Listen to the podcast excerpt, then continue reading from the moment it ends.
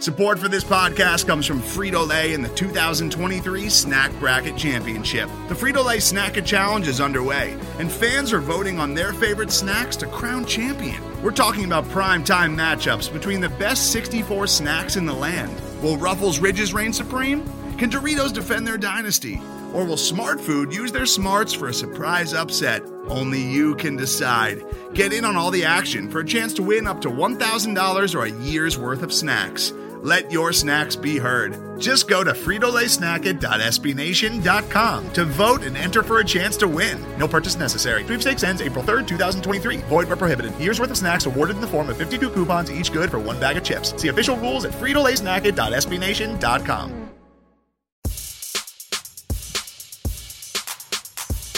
It's the Flyers forecast with Steve Jaco and Craig Forsyth. Taking a look at your Flyers week ahead.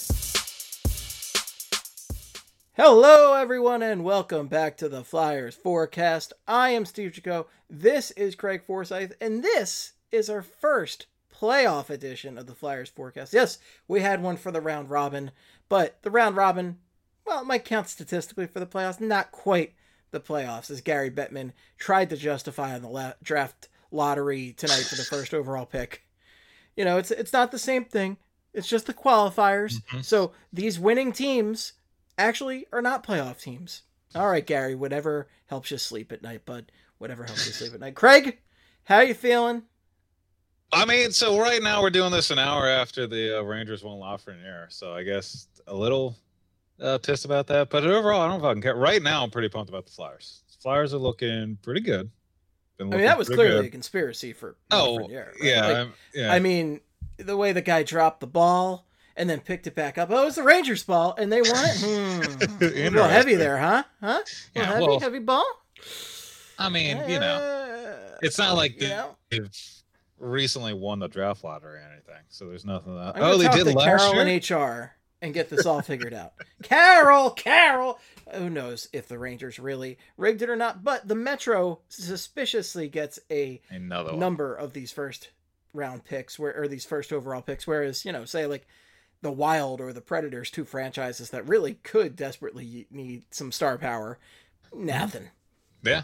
I mean, I think the Wild and Preds would have been two places he could have gone where uh, I don't think a lot of people would have been pissed. Uh, especially the Wild. The Wild never have top 10 picks, uh, and they are never good. Like, they're never really a dangerous team. So, uh, you know, they're about to go through a little bit of uh, restructuring here. So I think they could have used him. And Nashville, too, is another team that could use a little bit of fanfare when it comes to getting a draft pick. But whatever. I mean, Rangers still on defense. They're still they're getting closer. I mean, they do have a lot of young talent there, um, and I now they're moving on from Lundqvist. They'll be scary in a little bit, I guess. But like, uh, doesn't it? At know. least it wasn't the Penguins, right? Yeah, I'm glad it wasn't Pittsburgh. And also, I don't really we don't have to worry about that right now. They still have they still got to figure out their whole defense uh, outside of Adam Fox, and uh, right now they're not in the playoffs. The Flyers are. The Flyers are in the playoffs. I want to focus on The Flyers are not only in the playoffs, Craig, but the Oh, baby. Flyers are your first overall seed in the East. first overall seed, uh, and Oh we- we kept- wow! Indeed, and we kept saying Oh, it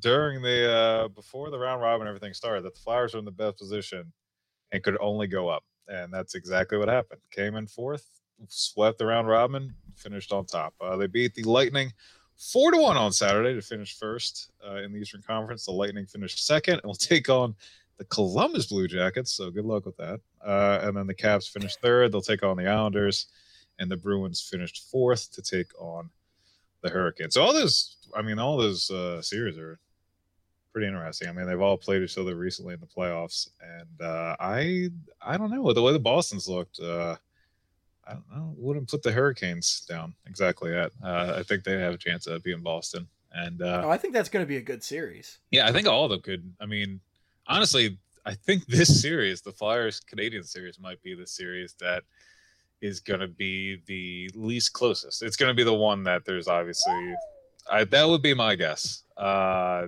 looking at the other matchups, just because, I mean, Columbus did all right against the Lightning last year, uh, and then the Islanders and Caps are kind of I mean, I I can see how that series would be close, and uh, the Caps really don't make things easy in the postseason. Like they'll beat teams, but they usually drag things out until the sixth or seventh game. It's never really like I don't know. Oh, the Caps are the kings of seven game series. Yeah, they're like the they're, They're not the of, kings of winning them necessarily, but the kings Yeah. of getting into them.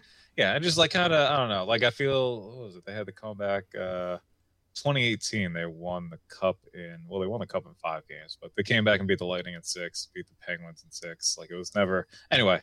Yeah, all the series are going to be good, but the Flyers, I think the Flyers, uh, they should have the biggest advantage on the Canadiens, but I don't think it's going to look that way. If that makes sense, I think. uh Well, let's get into it. You want to talk about the series or the schedule first? Like the talk about X's and O's or when people should get ready for this series?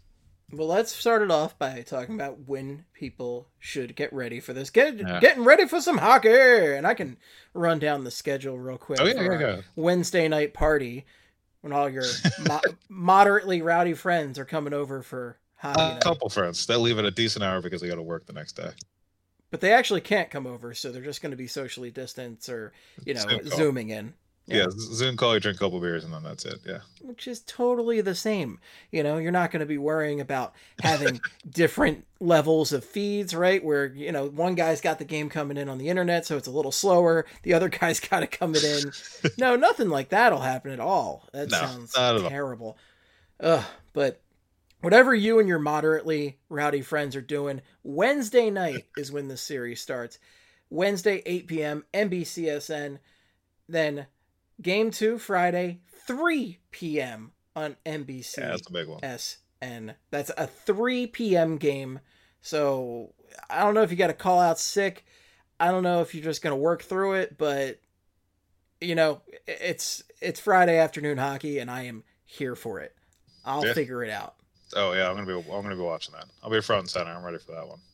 But that is Then uh, some reason, for some reason, Sunday's game is at 8 p.m. on NBC. I, you know, the 3 p.m. game on Friday and then the 8 p.m. game on Sunday, that's that's madness. I'll take it. I mean, I like it. Uh, that's fine. I mean, I, I uh, you know, Friday at three is fine for me. That's gonna be, I think that's gonna be the one game in the series that people are just gonna have to.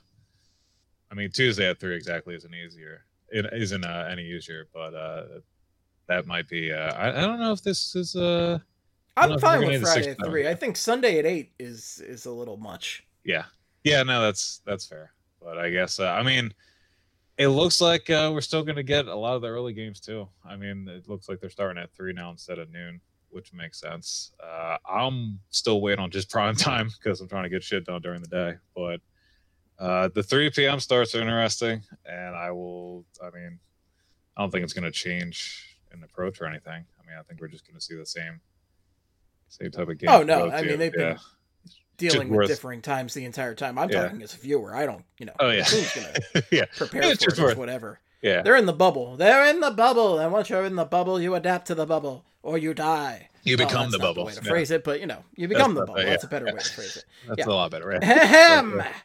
Yeah. So but, game one uh, Wednesday, game two Friday, game three Sunday at 8 p.m., game four Tuesday at 3 p.m. If there's a game five, it'll be back to back on Wednesday, but you know that's what the forecast next week's for. Uh, game five Wednesday the 19th, game six Friday the 21st, and game seven Sunday the 23rd. So largely sticking with the same days of the week, with the exception of game four. Yeah, yeah, and um, I mean, I just, I, I just, I want to talk about the series now. Let's let's get into the series because I think it's it's gonna be a weird one to me because the Flyers have more talent. They're the more skilled team. Uh, I think they're better down the middle. I think their system is more effective, and the Flyers are able to play it to a T better than the Canadiens can play theirs. And uh, I think a lot of the stuff, I think the Penguins helped out the Habs more than people want to give, not the Penguins credit, but I guess point out that the Penguins kind of didn't have a great series against Montreal. But I think that the Habs really played about as well as they could have against the Penguins, and the Penguins didn't necessarily bring their A game. So I think it was that's a good way to put it, definitely a combination of the Penguins not really showing up for uh, clutch time, and Montreal being uh, prepared and Carey Price catching fire, being well rested, nappy time for Carey, and it all worked out. Yeah, uh, and would so you I- say before we we move on with this conversation? Would you say that this is the ideal matchup for the Flyers here? This is really if you you know if you're Chucky Oh. Two Trades here, if you're Chuck Fletcher, if you're Big Al, Alain Vigneault, is this the matchup you were looking for out of all the Eastern Conference matchups? So out of all the Eastern Conference matchups they could have gotten, I'm just going to say yes because they're playing the 12 seed. Uh, but I think like the way it works out is the Flyers should crush them, and I think the series is never going to actually be in doubt. But I think the way the Canadiens are built, it's not going to be as easy as like it, you would think that the Flyers should just walk in there and crush them every game. But I think the game is going to be a lot closer, and I think the Flyers are ultimately going to win in like five games, but they could be lower scoring, and there could be times where it gets a little anxious late in games because either Carey Price is keeping the team in it, or the the Canadiens' depth has just been able to kind of break even with the Flyers, and they're not able to get through. Like there are, the Canadiens don't have top end talent, so there's really nobody to kind of hone in on and take away from them to succeed offensively. They just kind of have offense uh, spread about. So what I'm talking about is uh, Thomas Tatar and Brendan Gallagher were the only 20 goal scorers on the team. They each had 22. Max Domi had 17, and he was their third leading goal scorer, and I believe he's been playing on the fourth line with Dale Weise. So and Joel Armia had 16, Shea Weber had 15. So there's not a go-to guy, but then they spread out the names throughout the lineup, and they have four lines that could kind of hang, or three lines, I should say, that could kind of hang with most teams but you're not really you're not really scared of them offensively. It's just kind of they're gonna. Usually throughout the season, they were they were killing teams by just uh, out chancing and getting more shot attempts than people, but that's not really what's been going on in the postseason. Um, and in the postseason, when you look at their uh, their top six, uh, they switched it up. You, the main line during the season was Brendan Gallagher, Philip Danault, and Tom Tatar. That would have been the one line that they went to this postseason. It would have been okay. Put Couture on that line. I, I don't care about the rest of the Canadiens' depth. Uh, Claude Julien though decided to switch it up during the Penguin series. I think the last two games he went with um, Arturi Lehkonen, Philip Danault, and Paul Byron, as well as Gallagher, Nick Suzuki, and Tatar in the top six. So then you put Danault, who is a player. Uh, I mean, who's pretty good uh, in terms of like defensive impact on the team. Uh, whenever he's on the ice, the Canadiens limit the chances against, and he usually drives play pretty well. And he's one of the better play driving centers uh, in terms of underlying numbers in the league, but he just doesn't produce. So like when he's on the ice with Lehkonen and Paul Byron, that's a line that could kind of go toe to toe with one of the Flyers lines uh, and kind of break even in goals. But like you know, the Flyers line is more talented. Like I can see the Canadiens top nine is kind of breaking even with the Flyers, and then they just kind of hope that they edge out a one nothing two one win while getting shellacked in terms of possession or something like that. Like they're gonna I don't know, it's gonna be the same type of series that they just had against the Penguins, but I don't think the Flyers are gonna give the Canadiens what the Penguins gave them. There's no Jack Johnson pair, right? Like Jack Johnson and uh, Justin Schultz were on the ice for I think five of the goals against in that series against Canadiens. There weren't a lot of goals to go around. Um, Right. Like the closest you have to a Jack Johnson on the Flyers would be, I don't know, Braun, Hag, or I guess Gostisbehere, depending on who's in. yeah, And, even with, you know, Gostisbehere, you have the offensive component. When he brings it, he really brings it. With Hag, I would say even at his worst, and we're not the biggest Robert Haig fans on the show, Hag, Haig, Yeah. whatever. Uh, we don't even bother to get his name right. Uh, even though we're not the biggest fans of his, he's still, you know, miles better than Jack Johnson. And Justin Braun, while he is not the fastest skater out there, he's very crafty and his positioning is usually very good. And uh, Braun is a far preferable option to Jack Johnson. Yeah, like I and both are like I'm not a big fan of Braun uh, Hag, and I think we've talked about that at length. But even if you roll with them instead of putting Ghost in, I don't think Hag and Braun could cost the Flyers as many goals as Johnston, Johnson, and Schultz did. And that's even after the fact of like I think the Flyers are going to offer more support and not let it get to that point. Uh, they'll do a better job of that than the Penguins did on making sure the Canadiens couldn't take advantage of that pair if that makes sense. Like a lot of the pitfalls that cost the Penguins in that series, like I, I like they kind of gave there are a lot of cheap goals from Murray in that series. That last game when like the last game winning goal in game four, there were five all five of the Penguins were surrounding the net and couldn't keep Lehkonen from putting the puck in. Look at the three goals the Flyers get from round robin and think about how the Flyers are playing defensively. Like that's not like that's the thing that the Canadiens I think have to bank on here is that they're able to break even and then they get a couple of these weird fluky bounces that the way the Flyers are playing right now, even if one of those bounces goes against them, I don't think it's going to become a mental thing. Like the Flyers have just kept trucking through everything here. I think the closest thing they actually had to like what would have called like an uh oh moment was when the Bruins made it two to one in the game on Sunday. And then Phil Myers scored immediately after that, like eight seconds later. So I think it's just like a series like this would I would be more scared if I thought like the Flyers if the Flyers weren't looking the way they've looked coming back into the bubble, I think I'll be more scared of it. Like if they looked amazing into the pause and then there's been a couple blips during like the round robin play, I think I'd be more nervous about it. But the yeah, way I'd say looked... I'd also argue that the Flyers had a really tough third period against the Tampa Bay Lightning. Yeah, but that's the Tampa Bay Lightning who have an amazing offense. Yeah. And Montreal does not even begin to touch that. I mean, just looking at the contributors from Montreal offensively, I mean, they got a lot from their defense. Like uh, they're more similar to to Columbus really as far as threats go than anybody and even then like Columbus, you know, with Werenski and Jones are, are much more of a threat. I mean, you look at uh, Jeff Petry had a couple nice goals. Uh, Shea Weber uh, was mm-hmm. a really big force, but I mean, those are the guys that are some of their biggest contributors, you know, and again, they're on the defensive side of the puck. Yeah, and I think, and going into the defense real quick, I'll try and like reiterate or kind of explain better the point I was trying to make earlier.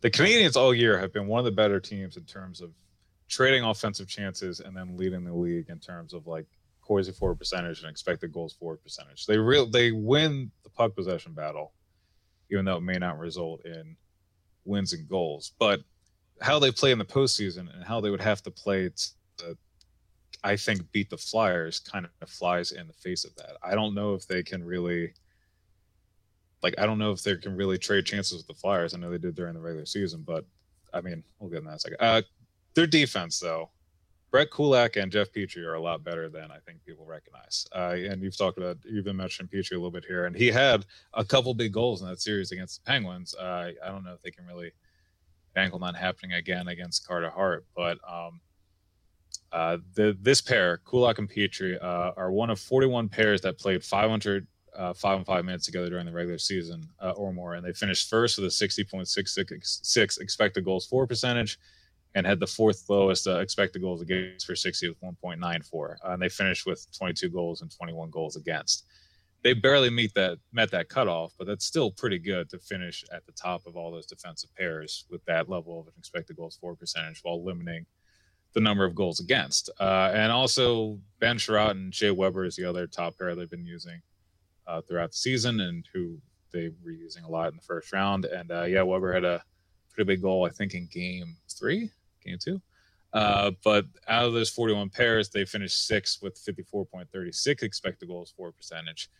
But what makes that pair interesting, or what I would like to point out when it comes to uh, why I don't think I'd be that scared about the top four, is even though they led the quality chances battle, they still lost the goal battle 31 to 36, and they finished 31st with 2.6 expected goals against per 60. Uh, first with the most amount of expected goals for per 60, then 31st out of 41 pairs in terms of limiting quality chances against. So when you hear the name Shea Weber, you think of shutdown defenseman, uh, a guy that booming slap Paul shot. Holmgren. I think I think about that one night many years ago in July 2012. No, I think of but you know Shea Weber. Like, why did Paul Holmgren go get him? Because he is the defensive defenseman. He's the guy that's going to clear the crease, throw his weight around, you know, all this type of stuff. But these numbers indicate that him and Chiarot have kind of been playing a style of play that is they're just willing to they're willing to give up some offensive chances because they know they're going to get more in the end. So they're not taking anything away offensively. It's kind of more just Chiarot and Weber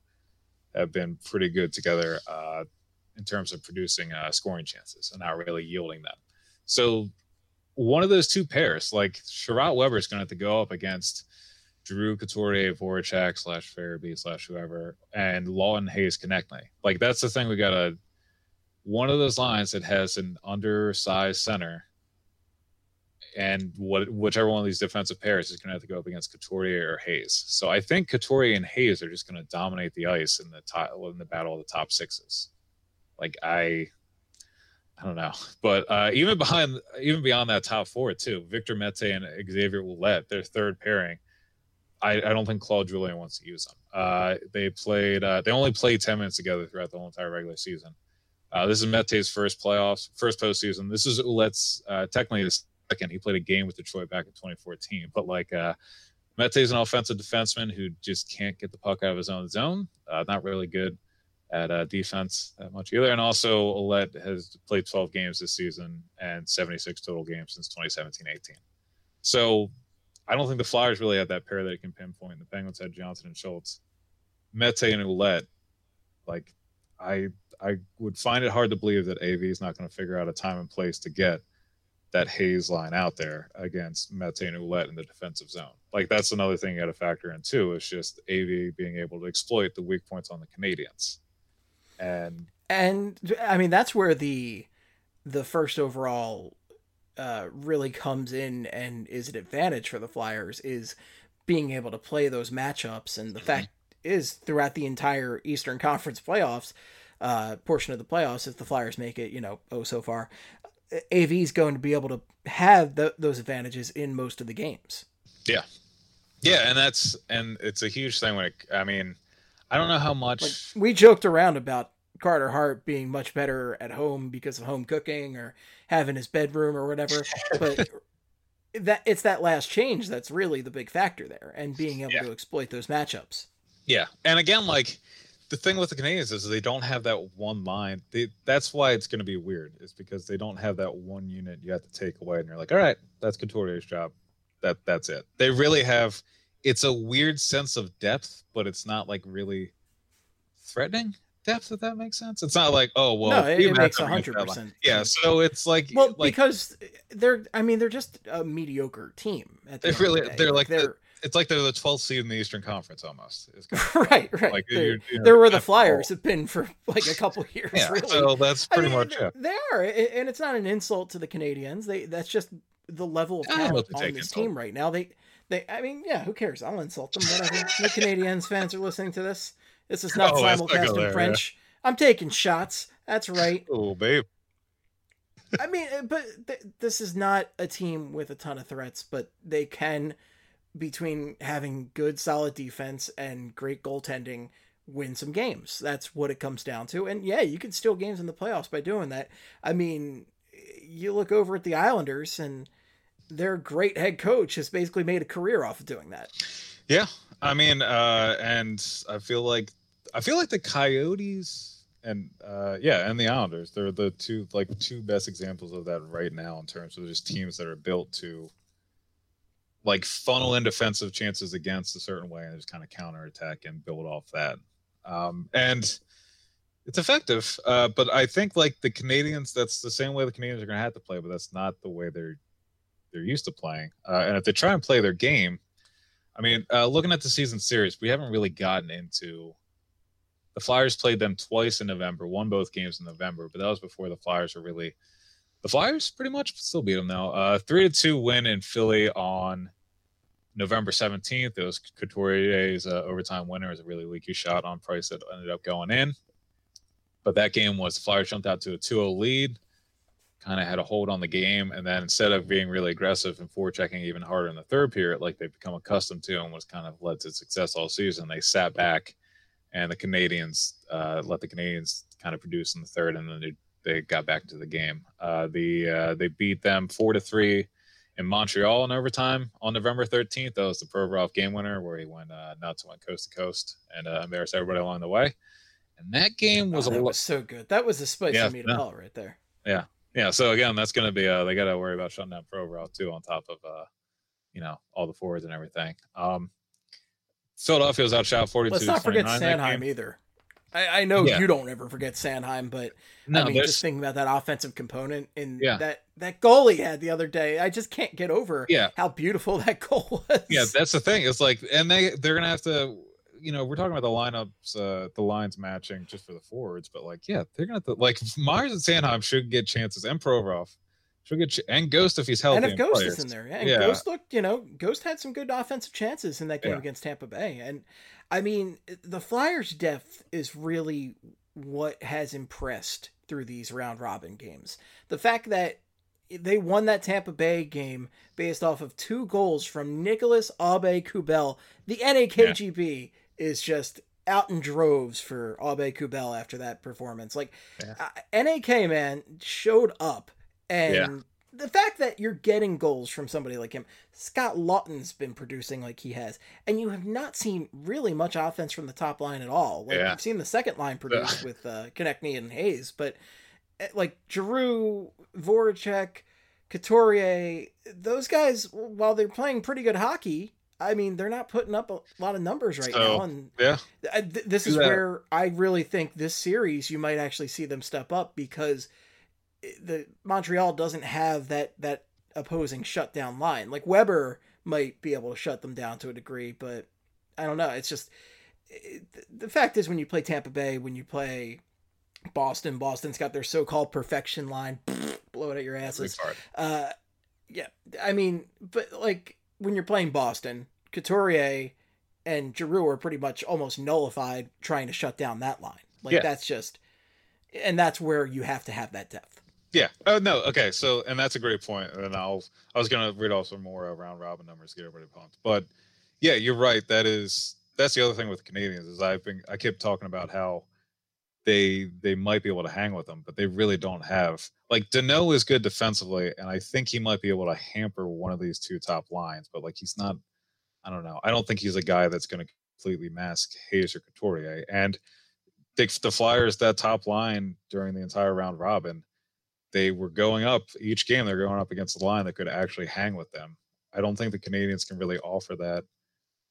I mean like if they do put together uh, gallagher tatar and Danault, maybe they might be able to drive play with them but whoever like if they put that line together that line might win their battle but then whoever is free between drew couturier voracek slash Farabee, whatever uh lawton hayes Konecny is just going to eat up. Like that's and uh but going back to the round robin uh so looking at the numbers, the Flyers had a goal differential of 11 to 3.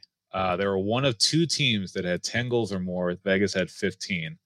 And that is, like you're talking about, no goals from Giroux, Couturier, Voracek, JVR, Hayes, or Konecny during those three games.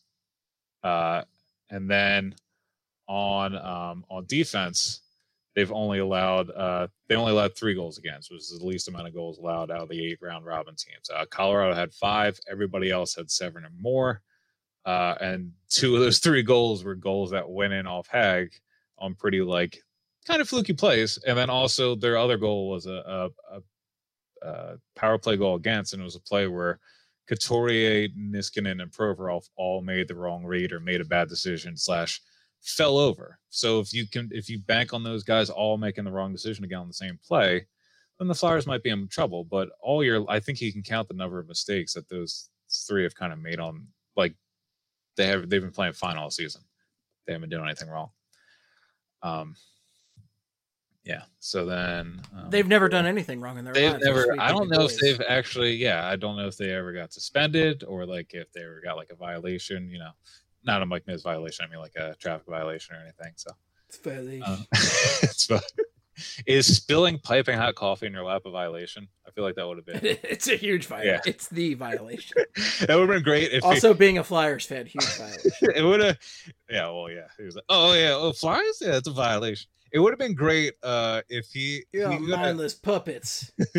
he could have owned that moment if he had spilled the coffee on his groin and then looked at the camera and he would just be like, yo, that's a violation. And they just moved on. Act like it wasn't piping hot coffee, but it's too late for that anyway.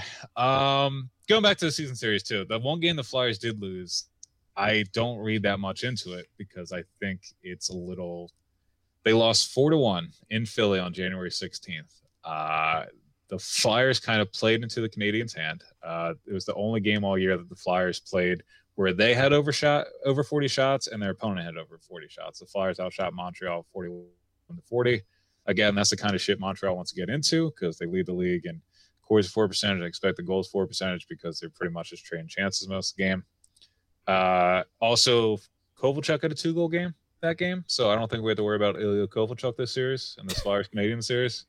Uh, no, also, also, uh, it was a back to back. I don't know if you remember how bad the Flyers were at road games and how that was like a serious concern at the time, and everybody knew about it, and like the players were talking about it because like Kevin Hayes had a comment about we don't know what happens on the road, but you know, yada. The Flyers the night before had just won in overtime against the Blues in St. Louis, uh, and then the next night they went and played in Philly, and that was, if people don't remember, Hagg Freeman were the third pair at that time. So that loss in Philly to Montreal, Hagg Freeman were playing, and also Hart was out at the time. So after Elliott played against the Blues, Alex Lyon was in net against the Canadiens. So like that loss against the Canadiens, there's a lot of shit going on there. It wasn't just uh, oh, Canadiens got better of them. This should be a, you know, we should look into this game to see how the Canadiens can win. It's like, how Flyers... dare you disrespect Alex Lyon like that? yeah, well, I think he. I think the greatest goaltender in Fly, Flyers history. Why isn't he the starter? I don't understand it. I don't know if anybody really said Yale said but people did. Yeah. People did like that. He had a couple okay games. Yeah, yeah, he did. Yeah, he did okay. Yeah, I mean, I was. I remember literally he did okay. I remember losing my mind when they signed him as a collegiate free agent, and then uh, that was that was pretty much the most excited I got about Alex Lyon. He's been kind of, you know, he's still here fine. I don't know if he's going to become anything, but he's definitely he's not the guy. He's not going to be playing. That's literally like every collegiate free agent the Flyers oh have ever God. signed. That's literally every collegiate free agent almost ever. I mean, there really hasn't. Every one of them has been way overhyped and then kind of been a dud. Yeah, because Lyon and Mike Vecchione. Mike Vecchione almost won a Hobey Baker. Matt, Matt, Read too. Matt Read was one of the original collegiate free agents. Matt Read's the best college free agent the Flyers have had. and then he had a straight a, up, Yeah, twenty goal season, and then kind of had a couple couple twenty goals. He, he was fine. He was fine. Um, he was um, fine. Yeah. Uh, speaking of uh, not collegiate free agent signings, but younger players that are kind of making an impact. I think two worth. I, I put down two names that are worth watching during this series. Uh, Kake Kotkaniemi and uh, Nick Suzuki, who are both pretty good. Uh, Kotkaniemi had a pretty difficult season. Got benched uh, for a while. His numbers on any surface don't look great. Uh, however, looked pretty damn good in terms of underlying numbers in the uh, Penguin series, and also scored two goals. Uh, Suzuki had a pretty good season all around. Uh, again, like to know he had pretty strong defensive uh, effects on the team when he was out there. Uh, the, the Canadiens just gave up less chances and less high danger chances when he was out there. Had 41 points, 13 of which were goals this season in 71 games. And again, for a guy that's been was kind of thrust out there and expected to provide a defensive role uh, and not playing top line minutes. I think he's playing around like 16 minutes a night to get 13 goals. That's that's not too bad on a team like the Canadiens. And if he's going to be with Gallagher and Tatar, that could be a name that you see providing an annoying goal. Uh, you know, maybe squeaking in there, but uh, that so they they're switching up the lines is that's a good move by Claude Julien because then that at least gives the Canadiens top six a chance to I mean, they're going to be fighting upwards because I think both the Flyers' top lines are better than either of of these two top lines. But I, I, I don't know. Again, I just don't think the Canadiens have depth, but I think the Flyers can match that depth and the ways that teams usually bank on looking to beat a team going in as great underdogs. I I think kind of goes against how Montreal's played the whole year, and I don't know the Flyers are going to give him those opportunities. And, you know, upsets can happen any time in hockey. And I guess we should look at Carey Price really is, you know, with all this said, Carey, the series is going to come down to Carey Price.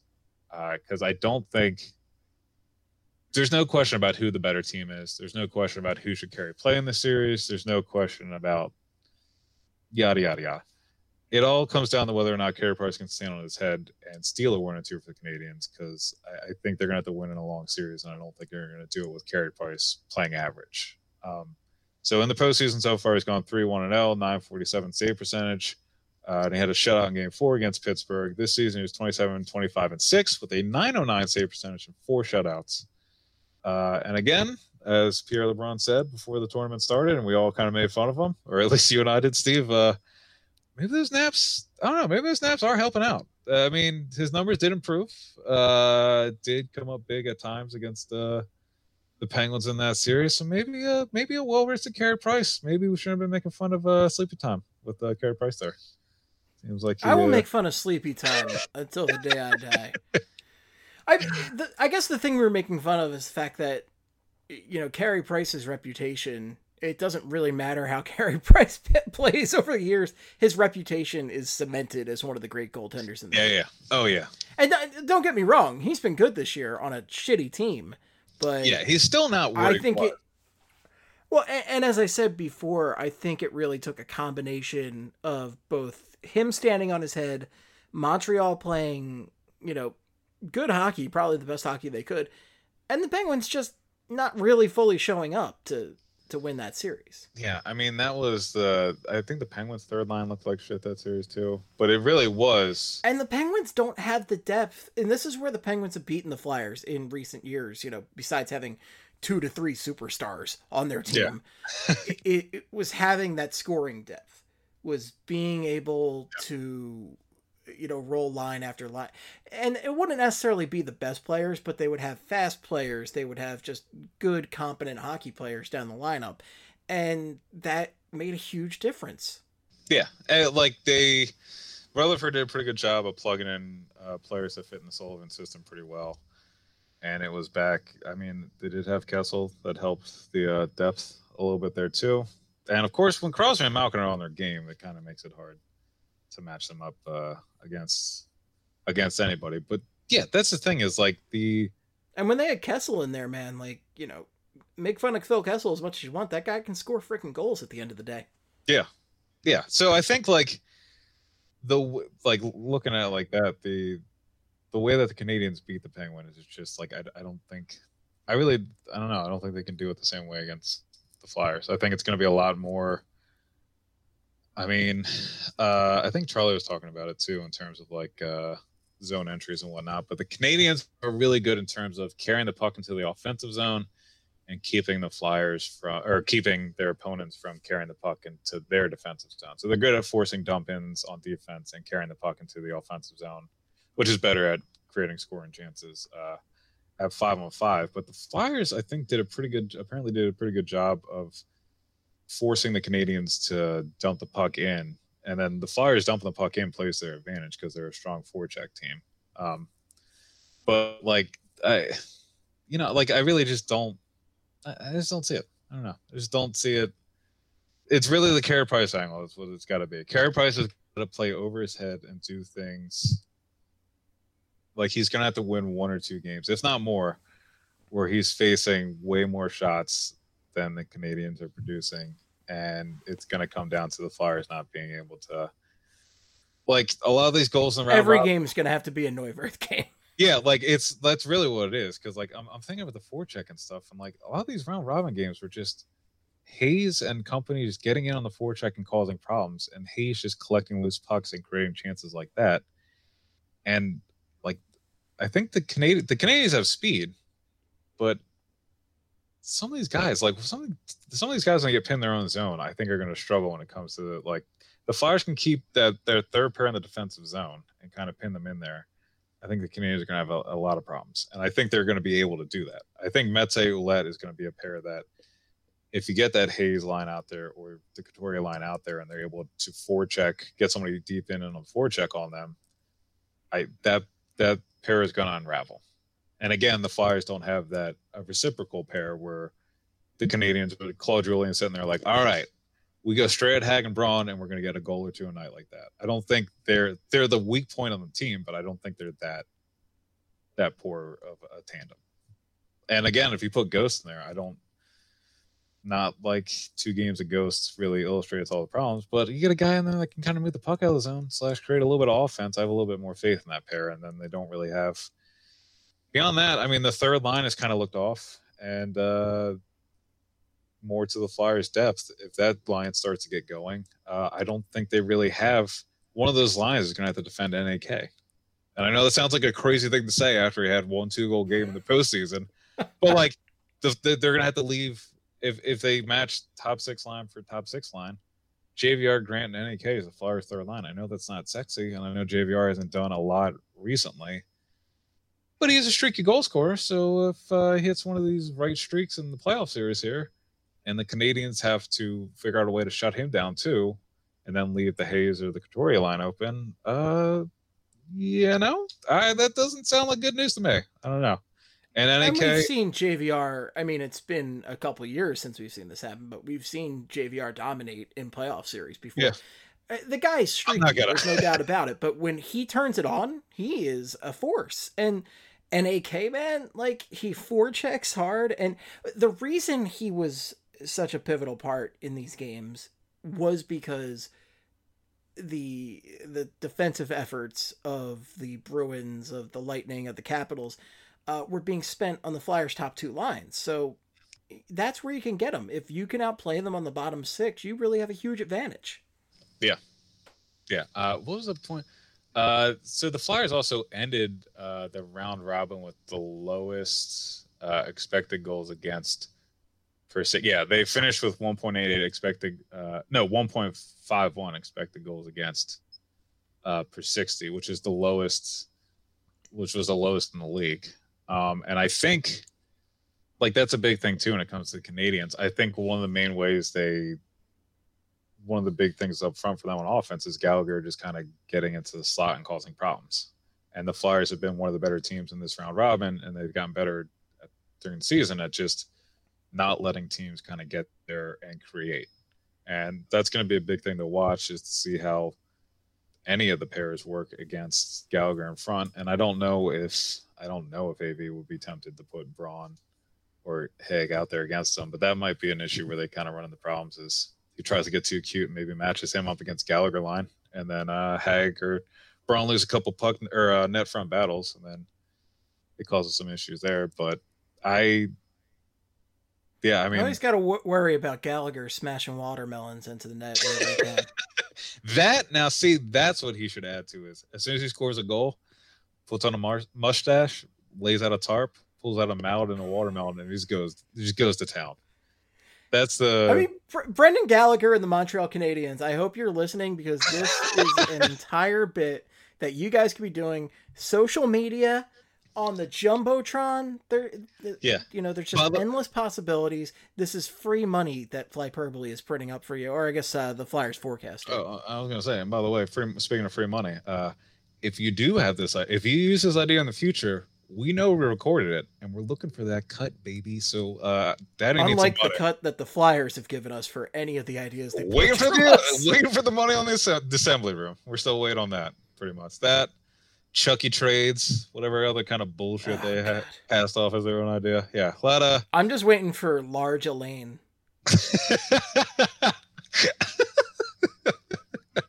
Instead of Big Al, Large Large. Elaine is here. Oh my god! And the butt group. now, would you do? Would you do large Elaine or Lane like apostrophe L A I N? Large Lane, Oh my god! because then you get the double. Well, I think Large Lane is already copyrighted by the Eagles, right? Oh, good bit. Lane Johnson. Uh, yeah. Yeah. and I, I guess I don't uh, think they've ever called him that, but you know, Yeah, I and think it's a also I don't for- think I think Avi. nobody needs to call him Large. He's just a mountain of a man. It Yeah. is known. If AV and Lane Johnson got into a fist fight, who would you have? I know the answer. I just wanted you to hear me ask. Oh, AV, obviously. yeah, obviously AV. I don't know. obviously, quartering AV AV. over the in his prime athlete. AV. I, I think AV used to fuck some guys back up back in the day. He seems like a guy that got into a couple bar uh, bar brawls back in the day. I, AV I would, yeah, is hundred percent at the top of my list for flyers I want at yeah. my back in a bar brawl. A whole Flyperbole under quarantine episode if we so chose to produce it. If we, uh, yeah. I would want AV and TK at my side, and some stuff's gonna happen. Who knows what, but some stuff's Yeah. gonna happen. Oh, oh, there's definitely gonna be stuff that's gonna happen. Yeah. Stuff, Uh, all the stuff that goes with it. Today's episode is brought to you by Cars.com. With over 2 million vehicles and 50,000 more added every day, Cars.com will match you with the perfect car for you, your budget, your life, your style. And if you're ready to say goodbye to your current car, Cars.com will get you an instant offer to cash it in. Just start by entering your license plate and get matched with a local dealer who will write you the check. So whether you're looking to buy or sell, just go to Cars.com. It's magical. One of the storylines I'd like to talk about, and this is probably the biggest from a narrative standpoint. Carter Hart is entering his first actual playoff series, and that first actual playoff series happens to be against his idol, Carey Price. His actual idol, Carey Price, who he admitted to actually staring at too much when he actually got to play against him down the other end of the ice. Something I don't anticipate happening again, but Right. I mean, this is a big deal for Carter Hart to go up against his idol in his first actual playoff series. I mean, this is huge. Yeah, it's a.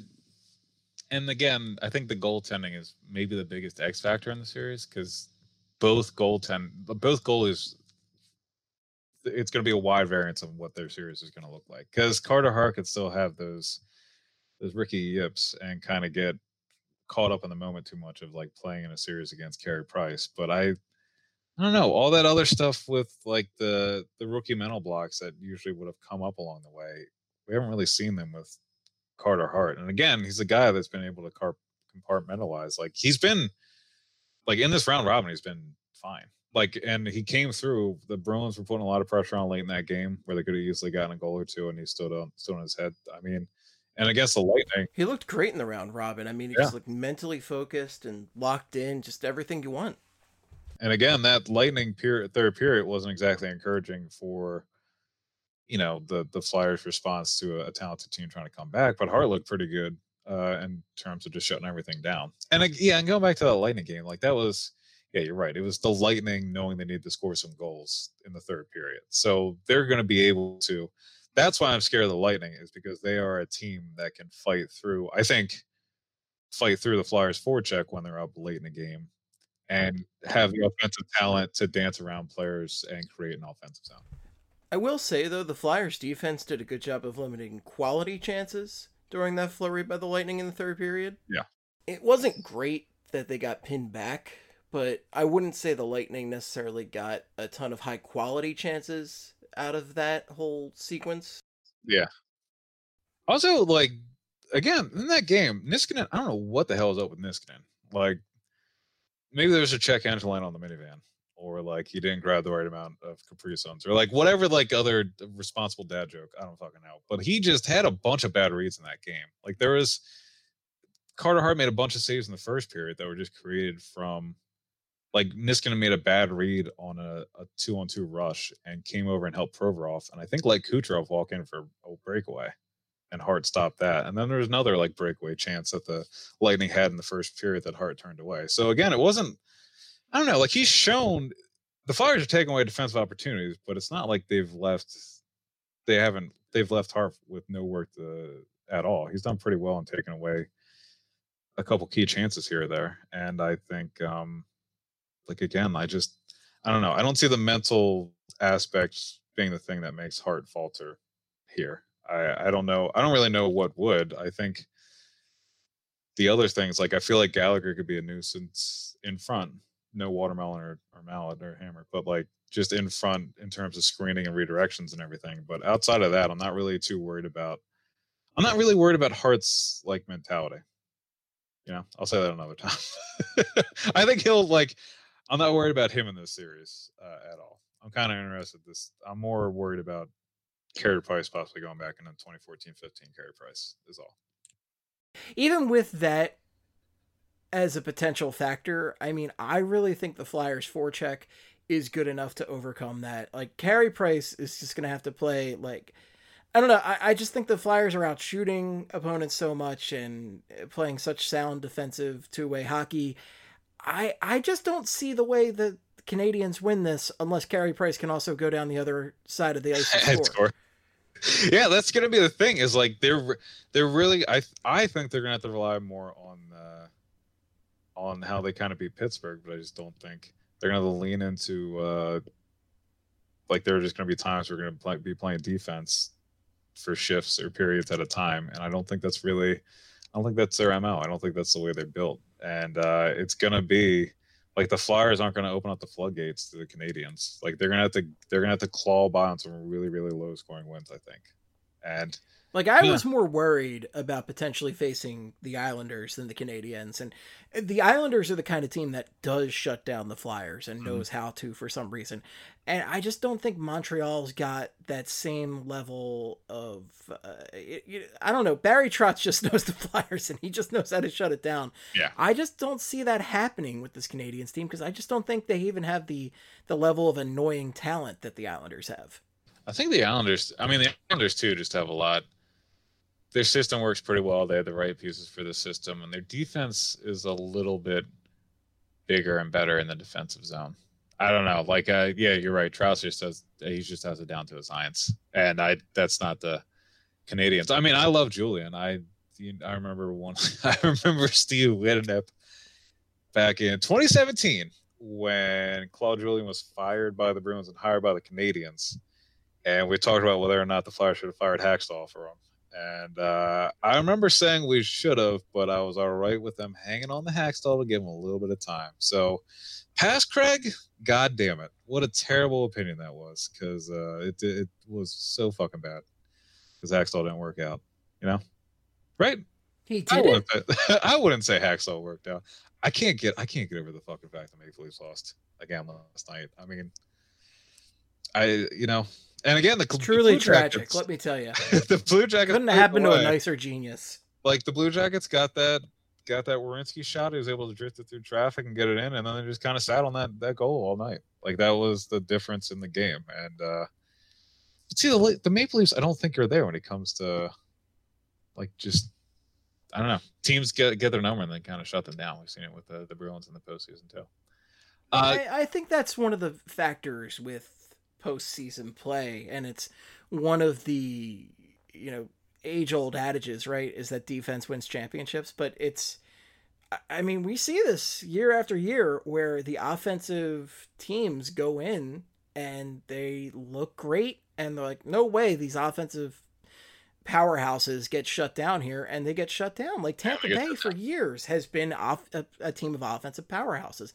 And it's only now that they're actually playing sound defense and consistent defense. And we're talking about a team that's got Victor Hedman and Andrei Vasilevskiy. So it's not exactly like they were lacking in those departments, but they right. were known more for their offensive systems.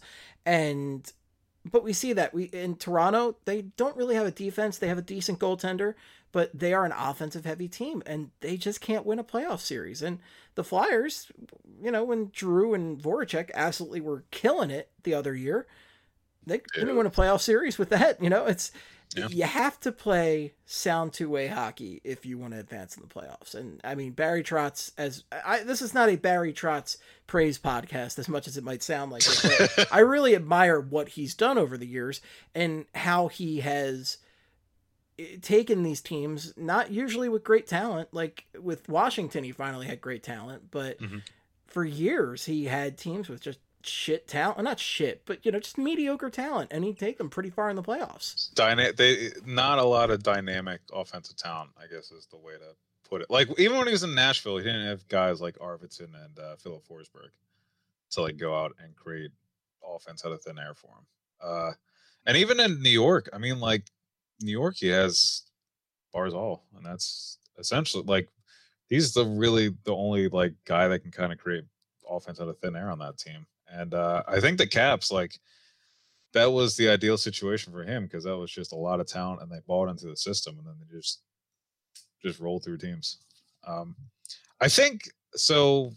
I think another angle I want to talk about that we haven't talked about yet would be uh, special teams, and that's another way. Again, if the Canadiens are going to do this, they break even at five on five, or they lose the goal battle at five on five, or they uh yeah break the goal battle at five on five, and then the power play and PK kind of take over, but that's not really going to be. I mean, the Canadiens' power play uh, finished. Um, where does it say? 22nd in the league with a 17.7 power play percentage, uh, 19th with a 78.7 PK, and then in the postseason, the Canadiens as well as the Flyers are two teams that have yet to score a power play goal. The Canadiens are 0 for 12, Flyers are 0 for 11 in the bubble. Uh, and then the, the, the Canadiens PK, uh, 82.4%, uh, 14th. They've allowed three goals on 17 kills. So, again, the Flyers power play, you know, that's another reason why this series looks kind of close because the penalty kill is the spot where teams can take advantage of the Canadiens as well. And the Flyers power play has been – well, ass for a minute and has been ass in the bubble. So that's a thing that kind of plays into the idea or the narrative of like the Canadiens having a chance here. But I look at that as, you know, the Canadiens gave up three. It was to the Penguins, so you're talking about like Crosby and Malkin on the man advantage, but still gave up three power play goals in a series and like in four games and won that series. So if they're giving up, like if we're talking about everything that's going to go on, and then you toss in a couple special team goals like the Flyers way, I, I don't see how the Canadiens do it. Like and you never succeed when you mix ass and bubbles. Let me tell you. Yeah, I mean that's just there's a lot of bubble bass that can prove that point. You know, uh, I guess I I guess that's a joke. I don't. I guess that's a joke for that. I don't know. Uh, I was but, thinking like a pool or a jacuzzi, but you know, bubble yeah, bath okay, yeah, yeah, yeah, uh, jacuzzi, sure. yeah, jacuzzi, yeah. Well, I was thinking like I don't usually just have my bare ass out. First of all, I don't usually take bubble baths. Uh, you know, that's. I don't usually... think you need a bare ass to. For a bubble bath? That's. Uh, oh, oh, okay. oh, yeah, we're, yeah. We're on different pages here. Yeah, we are different pages. Yeah. Well, jacuzzi, I mean, is a natural. Yeah, I got you. I got you. Yeah, you can. Yeah, I got you now. All right.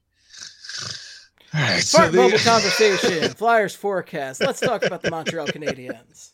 Uh, look at looking elsewhere on the uh, Canadian special teams. Uh, Tatar led, and speaking the how, I guess, not threatening the Canadiens' power plays. Tatar led the Canadiens with eight power play goals. Uh, Suzuki had six. Uh, each of them led Montreal with 14 power play points. Tatar is tied for 31st uh, in the league in power play goals, and uh, the 14 power play points is tied for 83rd in the league uh, in power play points. For perspective, the Flyers uh, have Giroux and Provorov, who each had seven power play goals this year, and Konecny led the team with 23 power play points. Uh, Giroux, Voracek, and Provorov all had 16 power play points or more. So all of them would have had, all of them would have been power play point leaders on the Canadiens. So, like right now, the Canadiens power play has been struggling. That's always been the one thing that people look to, and I was like, well, that could be better. But like you can't, like if you're looking for ways the Canadiens to win, you can't really go with the special teams angle either because their penalty kill isn't t- completely taking away power play units, and their and their um and their power play isn't really anything to be scared of. So really, there's just it's every way you look at it. I feel like there is a big advantage for the Flyers, the Canadiens have enough of a counterpunch or have enough of a balance to answer it where the series can just kind of look closer than it is. Or it'll look like I just like that with the Canadiens. You we're worried about stuff we were worried about in the playoffs from a decade ago. Shea Weber and Carey Price. yeah, I know, and they're all coming back. yeah, so that's uh and it's you know it's funny. Uh, they are really like the two. Again, that I'm going to be interested to see how Weber and Chiarot play because uh, they kind of have been playing a little more offensively than you would expect out of a Weber pair. Uh, but they like the the top four from Montreal can't falter at all. Ouellet and Met, uh, aren't gonna. Uh, they're not doing shit. I, I mean, like that's the pair. You know, like in the past, when the Flyers would have a playoff series, you couldn't play like you'd have to play literally just the top pair because you didn't want the rest of the other the rest of the defense out there. I don't think Julien wants Mete and Ouellet out there, at least based on the numbers and how they looked so far in the series. So again, I I I'm waiting for AV to pinpoint that and take advantage of it at some point in the series, if not one, if if not more than once. Um, and uh, well, you want to talk about uh, you want to revisit some of our old friends real quick too see how a bunch of former Flyers are doing with the Canadiens this year? Oh man, I love visiting old friends, and the Canadiens are just chock full of the guys that you never wanted to talk to again after high school. Yeah, and I didn't even put Phil. Oh well, Phil Varone got traded. Phil Varone got traded, but uh, yeah, that's right. A bunch. Yeah, these guys. I don't. You know, high school acquaintances. I really don't give a shit about now. So Nick Cousins, perfect example. Of 22 points, nine goals this season in 58 games. Jordan Weal had 15 points, eight of which were goals in 49 games. Dale Weise, five points, one of which was goals in uh 23 games. Christian Folin in two points in 16 games. So surprise, the Dutch Gretzky. surprise, they're all still pretty bad. And Jordan Weal and Dale Weise right now, like Jordan Weal, I think even got scratched from being on the fourth line in the Canadian series. Jesus. Dale Weise has been. Yeah, so I mean, I don't know what Marc Bergevin Like, I, I, I almost feel like this is with all those guys, but yeah, I, I almost feel like that it's at this point like back in the 90s on SNL Weekend Update, Norm Macdonald would just always go like "Eh, and OJ Simpson still a murderer. Like I, I feel like that's us with Dale Weise at this point. And Yeah. Dale Weise still terrible at hockey. yeah, like just the update that nobody needed. Like, still, still doing pretty fucking bad at this shit. Uh, but yeah, or like a no shit Sherlock kind of like Germans Uh. love David Hasselhoff. the Germans love Dale Weise. He's just, and do you blame him? I mean, he's such a. When I watch Dale Weise play, and I definitely recognize when Dale Weise is on the ice, I think to myself, he's good at hockey. He's got it covered. He's pretty good at this I- sport. I literally can't think of one redeeming trait for Dale Weise. Like with Andrew MacDonald, it's not redeeming, but I- I remember that he really liked to try and block the puck. Like he was mm-hmm. dedicated to blocking hockey pucks. He didn't do it well, but he tried, damn it. Dale Weise, I can't think of one distinguishing trait. All I like, the only thing I'm gonna remember for Dale Weise was he was the first article I wrote for Broad Street Hockey. Was his season preview, and it was pretty much me talking about how, hey, when he was on the ice last year, the Flyers gave up less chances, and that was the big selling point. Nothing else. Not like here's why. It was just like uh, happenstance when he was out there. they coincidentally didn't up chances. I don't know what he's doing. I don't think he's doing much, but and he like that and uh doing the uh, the PR work with Hextall in Calgary during the 10 game losing streak in 2017-18. Like going into the stands and I don't know, making sandwiches for kids and high fiving people like that that whole thing. Uh, like him and Hextall going like being the people that were just kind of talking to Flyers fans that like was like one of the lowest points of enjoyment and like the franchise has had in a while is just yeah that, that's gonna stick with me for a minute.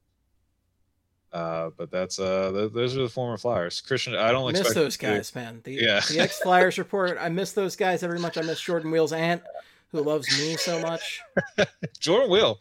And by the way, speaking of like if people if people aren't aware of this story Oh, yeah, that I'm just throwing out there, I I did a when Jordan Weal got traded from the Flyers, I did a a I, so I used to do a, a number of like satirical posts for previous sites, and I I've done a couple for Broad Street Hockey, but like. I put this one out there that basically the Flyers got rid of the clubhouse cancer with like Jordan Weal and everything's going to turn around. And Jordan Weal's aunt took this seriously, and it was not not ideal. I got oh man, it's I couldn't believe it. Like I, uh, this was that was something else. Yeah, but uh, uh, uh, real quick, as we're uh, bringing up Jordan Weal's aunt, I did want to talk ab- like Jordan Weal is an example of like how the Canadiens got lucky in that first series too, because Jordan Weal gave a pass to Conor Sheary in like the final minutes of Game One, and then Conor Sheary just missed the whole fucking net on a penalty shot, and that could have been a goal. Like that could have put the Penguins up in Game One, and then the Penguins take Game One. So they had that, and then in Game Four, Crosby hit the post late in the third period of a 0-0 game and then Lehkonen stands in the middle of all the Penguins and scores to put them up one nothing. So like there were two, like again, those are two moments in that series that could have just completely changed the complexion of the series, and they were both like inches away from from happening. So again, like you know, I don't care how much Jordan Weals aunt calls us. Like they're they're gonna need more than that to get the uh, Canadiens going here and get some offense from the uh, from Montreal. So So you're not thinking a Montreal Canadiens win in this series? Is what you're telling me? I'm I'm saying no. Uh, I'm saying no at all, and I like Do you have a again. prediction, Craig? I Flyers with five. I don't know. Like I see. That's my prediction. Yeah, I see the Canadiens. I see I hate sounding confident. I hate sounding confident. It's weird. It's I hate weird. believing in the Flyers. like It's it's weird. I know it sounds terrible. Like I record fly, two Flyers podcasts a week, and to say the phrase "I hate believing in the Flyers" is insane. But like, it, it's true. Like it just feels weird and wrong, and like everybody's confident. Oh, here comes the co-. no. I don't even want to think about such positive thoughts Yeah, oh, until don't we're It's really weird. close. This is just a weird, like for us, it's just a weird. Most of the times in the past, and even in playoff series, you come down and break it down. I'm fuck, we're really. I'm negative. I like. I always bury the team, and it's harder to. Uh, this is hard now because the team is good. I've been one of the most optimistic Phillies fans over the past few years, and by optimistic I mean going, well, I don't hate everything. and I like, like some things. But like now, it sounds like we don't know what we're talking about because we're just like, yeah, it's all good. There's nothing to complain about. There's no way to talk about how this should be better. It's like, yeah, the top six is fucking killing it. The top four is like one of the best top fours the Flyers have had in a minute. They got crazy depth. Uh, we're fucking blowing up NAK, and he is. I think Kurt said it, and it's pretty true. He's like the eighth or ninth best forward on the team, and like nobody has a problem with NAK. Like it's a weird, it's a weird feeling. Like because in years past, you get down to like four or five, and like they became very divided in the city on like whether or not that dude should still be here. But Like Chris Van is actually good at defense. Why would he be out there on the penalty kill? Well, maybe they don't know what they're doing. that would be the debate back and forth. yeah, and it was just, but I really, Why would why would they get rid of Bellemare? Bellemare always tried his best. Um, he's not good. What do you Yeah. mean he's not good? Like it would be shit like that. I mean, there's really like like honestly the only big thing right now and i i may even be the only one even mentioning it, but like i think nate thompson would be the only one but he hasn't really again Nate hasn't been, Thompson, like, Shane. Gostisbehere Robert Hagg. and like but like uh thompson has been an anchor it's not like he's been an eyesore out there and he's been a like a complete No. failure and like even now Perfectly fine fourth line center. yeah and like, like, even Hagg and He's certainly better than throwing Dale Weiss out there or Valtteri oh Filppula. god yeah and even like so like Hagg too again has gotten a little unlucky during the round robin but played as best as you could hope for during the regular season before the pause and it looks like ghost has kind of i don't know man. I'm not to say too much about ghost. It's just been he looked all right in that game before the pause had another surgery during the quar like during the um during the pause and then looked pretty fucking good on saturday looked really that assist on, the first goal was pretty And freaking he, nice. and he did uh not to plug my own goals article, but I will plug my own gar- goals article. Did a lot of stuff on that first goal. Got in on the forecheck, forced a pass, came back to the point and picked up the loose puck at the point, and then somehow drifted a shot through five people in front for a redirection. Like that was that goal was a lot of ghosts, and that's that's something that I don't think that pair can offer with Hagg and Braun. I don't think Hagg and Braun would have gotten that far in on the No. the forward, or at least gotten to Cirelli to break up that pass in time on the and they play different games entirely. Like I, Yeah, I do. fully acknowledge that. And I, I, I yeah. yeah, yeah. the thing about Robert Hagg, and I think we've said this before, is like he's praised for his his hitting and his defensive defense play, but like I never see the hits. He's not laying guys yeah, out the there. hitting stuff But is like the ultimately, ultimately, I would take almost, I would take anybody on this defense over the guys we had, you know, four or five years ago, like over the Nick Schultzes, the Andrew MacDonalds, uh, the Nick Grossmans. Yeah. I'm trying to think of some of the other guys we had that were just god awful back there on Christian defense, Folin. like the. Yeah, just these like uh Chris. Yeah, but he, I, I, I never liked him, but you know, Brandon Manning. clearly a Did we say Brandon like- Manning yet? Oh God, I, I tried to block him out. Yeah, there you go. Uh, Like I would take Mark so- Friedman over most of these guys, and Mark Friedman's the emergency guy. Yeah, no, I no, I I would take Mark, and you know, some of that has got to be again, uh, and I'll say it too. There were like I think that's this is the best Hagg looked in a season, or Hagg looked for in a season for forever because I think it's part of the system, and I think uh to that my big reason for putting Ghost in is because Hagg and Braun are both the same defenseman, and we've seen so far in the round robin their lack of ability gets them in the trouble. It led to the goal against uh, in the Bruins game, and then the second game was, I mean, they lack of mobility and they they can't afford to have miscommunications on defense. And I think during the round robin, they were the pair that had the most amount of miscommunications, or at least going back and looking at some of the goals and scoring chances. And you can't really you can't really afford to lose half a second if you're also the slowest pair on the ice. And that was what happened on a bunch of the goals against the Flyers, where Braun or Hagg looked around for half a second to realize where they should have been, started do- darting in that direction, and then just left too much space for a goal to happen. And that's uh, again like Ghost isn't exactly the fastest player out there, but I would I think he's faster than one of those two, uh, and I think I think adding an offensive element for a third pair where you can kind of shelter that guy's minutes and kind of let him tee off at certain points, like he did for that fourth goal. I think that's. I think that's. I mean, he's probably the fourth fastest guy on this defense right now, right? Like, I mean, he's certainly not faster. I would say than than Provorov, Myers, or Sanheim, but I'd say he's probably faster than Niskanen, Braun, and Hagg. Yeah, no, that's fair. Uh, Niskanen, yeah, yeah, he is. he might be tied with Niskanen, but I, I still think he's faster than Niskanen. Uh, I think he might actually be faster. Let's time him out. Let's go, boys. and then like Niskanen too. Like I remember saying earlier in the year, my big fear with Niskanen was because he was a little bit slower, and because he would collect and hold onto the puck in the defensive zone. I was worried there were going to be times where he would lollygag too much and try and read the forecheck, and then teams would harass him, take the puck away. That happened a little bit earlier on, but like again, there really hasn't been besides Saturday's game it's not really much to bitch about Niskanen. He's kind of been on his game all year long, which is, yeah, we, we can't stop saying it enough. But and again, like that Niskanen profile, we haven't talked about like the defensive effects of like one of the Canadiens' lines is going to be matched up against Couturier, and then is also going to have to face Provorov and Niskanen, and whatever the Canadiens have is nowhere near as good as Boston's top unit, whatever the fuck the Lightning are offering, the Caps top six. So that's the other thing I'm looking at here is like we just saw the week of the Flyers pretty much spanking all those teams, and now you're going to put them in front of a, a team that has nowhere near as much like dynamic capabilities on offense. And listen, have you seen Provorov in this postseason? He looks like he spent three months in the mountains training like Rocky and Rocky Four.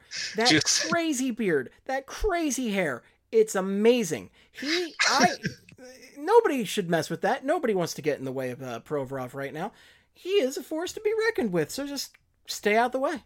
He just found a cave somewhere in Russia where he just etched drawings of like defensive schemes and defending odd man rushes and caves, and then just did wind sprints and you know back checking drills. So he's just been he's been training like a monster, and it's all going to pay off here. Ivan Provorov, uh, yeah, just one and into deep training where he just isolated himself and now he's come out half man, half machine, half animal, half however many halves you need to create just a fucking hairy shutdown defenseman. So yeah, that flow is obnoxious. That flow is uh, I like it though. That alone is going to win the Flyers this series. It's a fact. Yeah, people, players are going to be mesmerized. They're going to be like, God damn, look at that goddamn lettuce. And then they're just, he's going to blow, blow by people and start an arm man rush. So there's a lot of X factors. That's an X factor people don't want to talk about is uh, Provorov's hair. So what are our X factors? Provorov's hair, Carey Price, Price and uh, Well, Carey Price and Carter Hart and Carter Hart's admiration. Yeah, I was gonna say, yeah, thing right there. That's an X factor. Carter Hart's uh, Shane Gostisbehere himself is the X factor. He might as well be wearing like a Racer X mask on his face. He's such an X factor. Yeah. and, I mean, NAK man. Yeah, NAK. Like I, I think that third line is if that third line starts clicking this series and they start looking good, I, I don't know what the Canadians are gonna do because then they got to move one of the top six lines off of that, off of one of the Flyers' top six lines, and then they're just going to cause problems for, yeah, like their top. You like, better watch out, brother, because NAKGB's coming for you with Bobby the Hitman Hagg. Even if they even like matching the fourth line, like uh, you know, I just said the thing about Thompson, but I think the fourth line might be Farabee, Thompson, and Pitlick. So I don't fucking yeah, sure. Let's just Pitlick, man. Like yeah. Pitlick's one of those just ple- pleasant surprises this year. Farabee looked great in the Lightning game. Like that that goal he scored where they played tic tac toe with uh, Provorov with the mm-hmm. shuffleboard mm-hmm. like poke check. Yeah. Oh yeah. Or, uh, yeah. Couturier with the shuffleboard uh, yeah. poke check. Yeah. And that was I've never seen that. That was amazing. On on Cirelli, who got a lot of hype for being uh, the Selke finalist this year. So that's why I love that play because it was just Sean Couturier pantsing another two way, like dominant two way center, and I nobody's talking about it. like Couturier is not only looking like one of the best two way centers in the league, he's just going out there against the other Selke finalists. And he's like, "Is this a guy you thought was good at defense?" And like reaches around him, and like takes the puck away, like because I just you know you saw that right. I'm, you know, You seen this? You heard about this? yeah, you seeing this? Uh, I'm still, uh, you know, it's looking bad out here. Uh, I wanted to, I wanted to go over the playoff history real quick, and then we can do players of the week, and then uh, pretty much uh, call tonight. This is a fun, and this is a forecast right here. And it's fair because we're doing the whole, we are doing the whole series, I guess. Um, so yeah, let's forecast next week will not touch this one.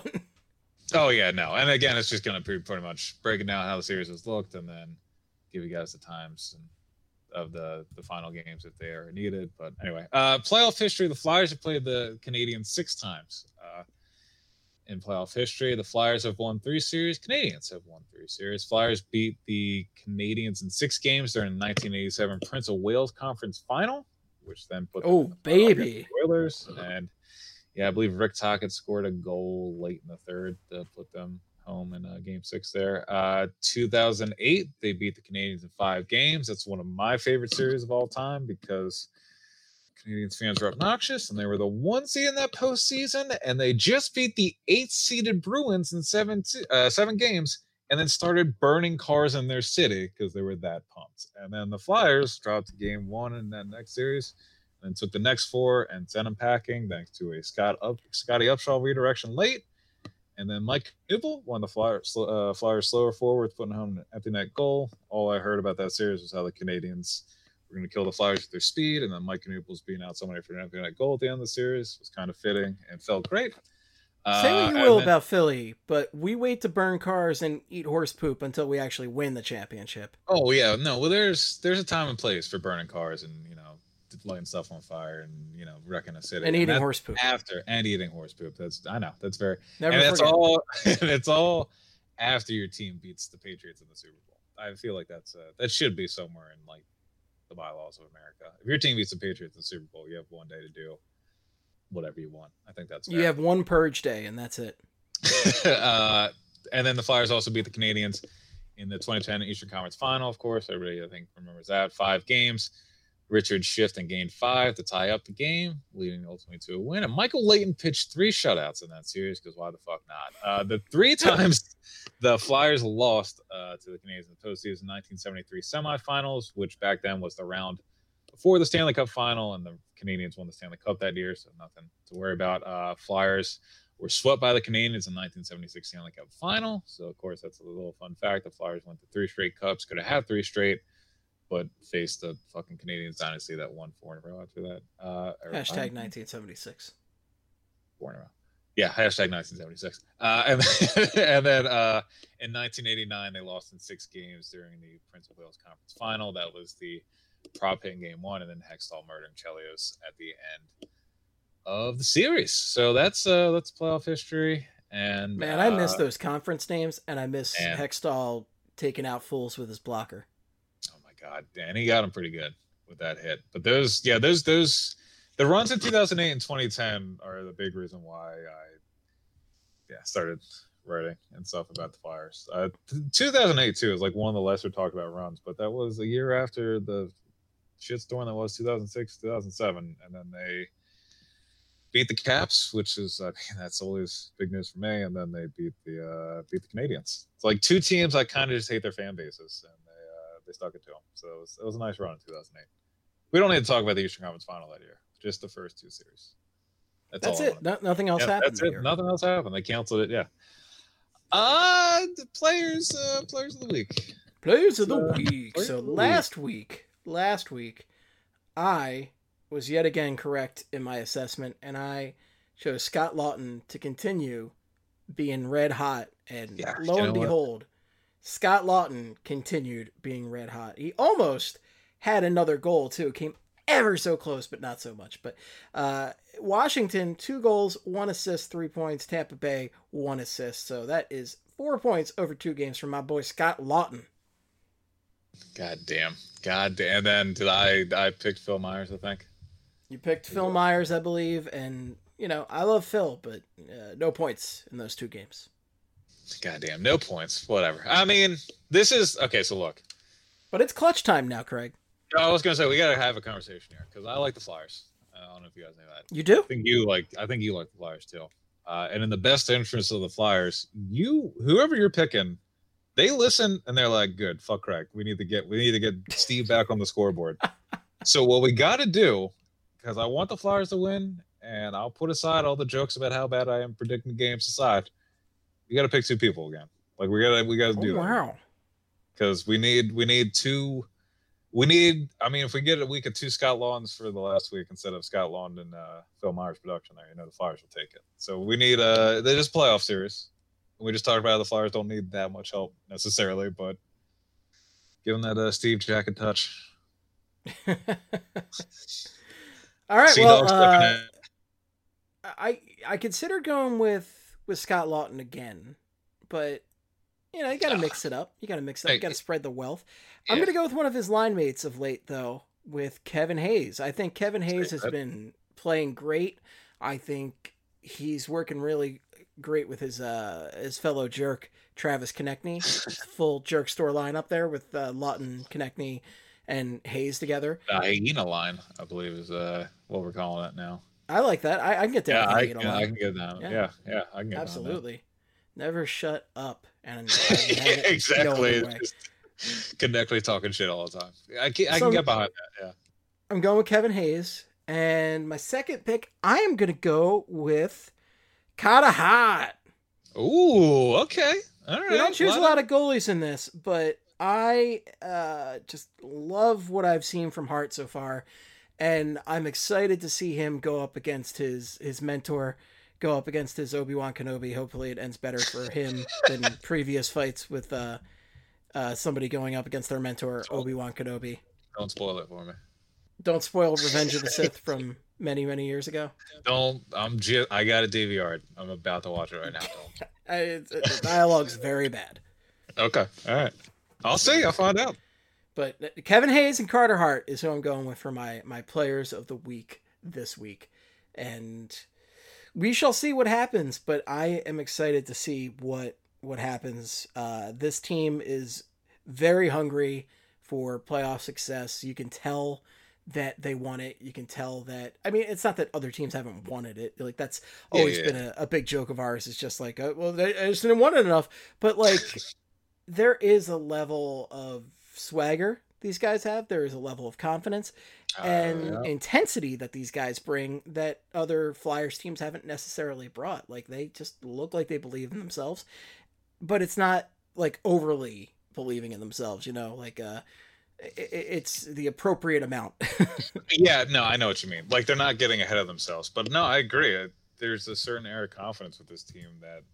That's why I was like saying the idea behind like I'm not worried about the pitfalls that cost the Penguins is because I think the Penguins and Flyers are a lot different places right now when it comes in terms of like confidence. Uh, I think the Penguins may need a little more luck landing Lafreniere today than they realize, uh, and I think this year they've kind of started slowing down. And I think this was the year I said I didn't really expect them to. I, I thought this might be the year that it finally catches up to them and they can't use Malkin and Crosby again to the postseason. They almost did because Crosby was out and fucking Jarry stood on his head forever. But I, I just think the Flyers are very confident right now. Yeah, I agree with that. Like I think that that's a big that's a big thing that's going into factoring the outcome of the series. Like it doesn't look like they're it, they're not nervous about what the Habs could do. They're pretty confident what they're doing against the best teams in the league. Yep. I think we've all, we said all we could possibly say on the matter. This podcast Twenty more minutes. for for a Flyers forecast, this has been a mega podcast, Now, but I have no look, regrets because this is a I- full series Yeah. review. Yes, you can. I was just gonna. I was just thirty-five more minutes about the icing differentials I found at the second pairs. No, you Here's can't. why. I, okay, all right. Let's just wrap it up then.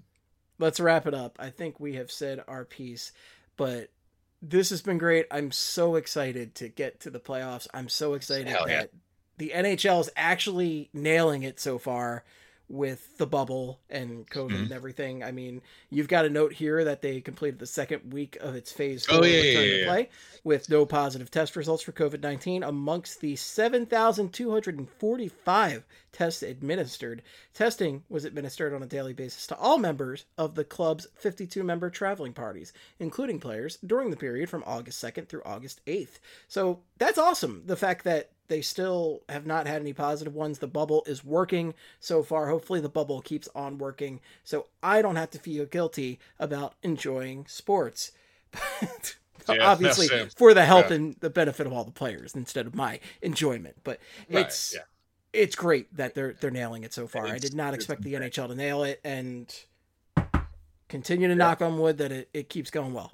Yeah, I mean, I, I really can't believe that we're at this point. I remember, I remember my big fear being that once they got into the bubble, there's just going to be a bunch of stragglers. There's going to be like eight or nine positive tests, and then that'll be lead to a whole thing where whole teams were getting it, like we saw with the Marlins. But the league, I gotta give it to them. They really they cut out all the possibility of that happening, and now that they've gotten into the bubble, it seems I, like the threat is always there, but they're doing all right right now. They're doing Oh, pretty well. absolutely. Yeah. I mean, i- i- and the NBA's been doing a good job with it too. But even then, Mhm. you had like Lou Williams from the the Clippers Yeah, go we out and, them you know, yeah. enjoy himself a little club action and have to get quarantined. So it's always, yeah, yeah. always concerned. And uh, we don't actually know beyond these updates from the NHL just how much is going on with the COVID because you have absolutely no indication of what's wrong with a guy when he's out of a game, which is Yeah. a policy they have uh, chosen to adopt for this. And all right, so be it.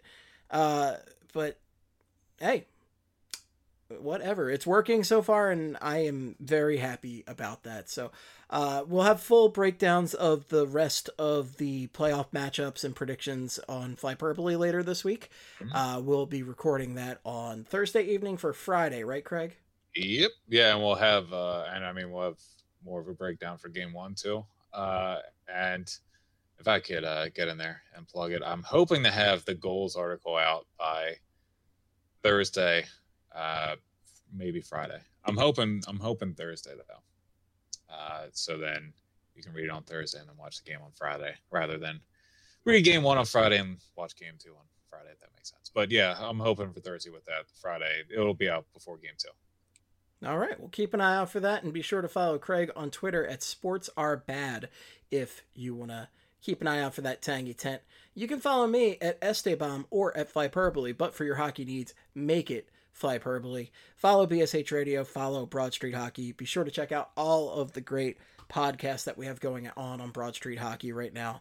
Uh, we got checking out the competition with Kelly Hinkle. We have BSH Radio, the you know you know BSH Radio. Come on, Yeah, you know I'm BSH sure you Radio. do. Come on, come on. Uh, and you got Bill Matz's post games, which are now on Twitch, so be sure to check those out. Uh, but yeah, that's all we got. But lots of great content coming out for you as the Flyers make their playoff push. And if you are a new Flyers fan, uh, listening to this long ass podcast and you have any questions, be sure to ask us on Twitter. Uh, if you're asking about one of our weird inside jokes like Big Al and the Ass Crew or something like that, Yeah. uh, we will be sure to address what the hell we are talking about. But Yeah. welcome if you are a newer Flyers fan. Welcome to the bandwagon. Welcome to the Resistance. We're happy to have you. on. oh yeah. If you, by the way, this is you know you are a bandwagon, then you're welcome. But also, don't ask us why the podcast is so long, or you're off the bandwagon. Oh, that's the God. one question we don't want. No, it's Yeah, yeah, don't no, fuck that. But you, you're welcome on the bandwagon. Yeah, enjoy the Flyers. It's hockey. It's, it's I'll. I'll answer any other question about the podcast. I just won't answer why it's so long because guess what? That's just the that's the ride. yeah, that's you know you bought the ticket, enjoy the ride. So no more. You can't. Yeah, this is it. Can't alter this it. is it. so. That's, that's, all I got. No, no takesies backsies. all right, gang. That's all we got. Thank you so much for listening. And until next time, in the words of the great Gene Hart, good night and good hockey.